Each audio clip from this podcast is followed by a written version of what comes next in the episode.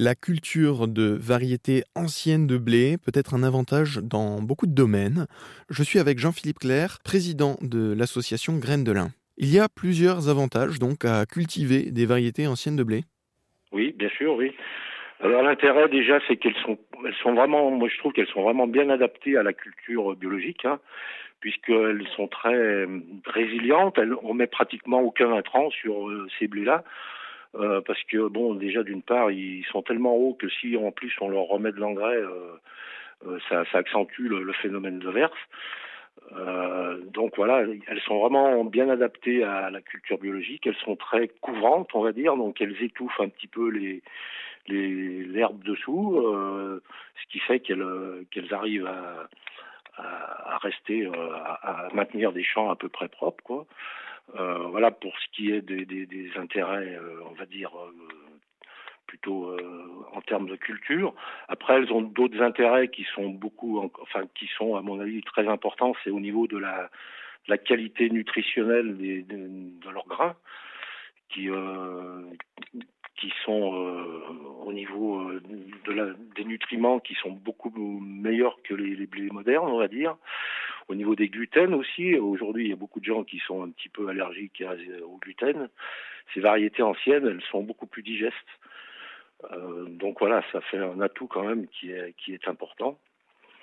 Voilà, après il y a le, il y a le côté aussi euh, autonomie qui est très important par rapport à ces variétés anciennes. Euh, disons qu'on passe pas par les, c'est pas des semences qu'on peut trouver euh, chez la coopérative du coin ou le négociant du coin. Ça, c'est uniquement des semences qui, transitent par le, bah, essentiellement par le réseau semences paysannes et puis qui sont euh, distribuées un petit peu d'agriculture, de paysan à paysan.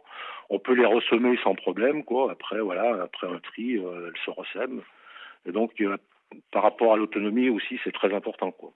Voilà. On rappelle que vous, vous êtes basé dans l'Ain. C'est plus facile pour vous de cultiver de manière biologique des variétés anciennes de blé?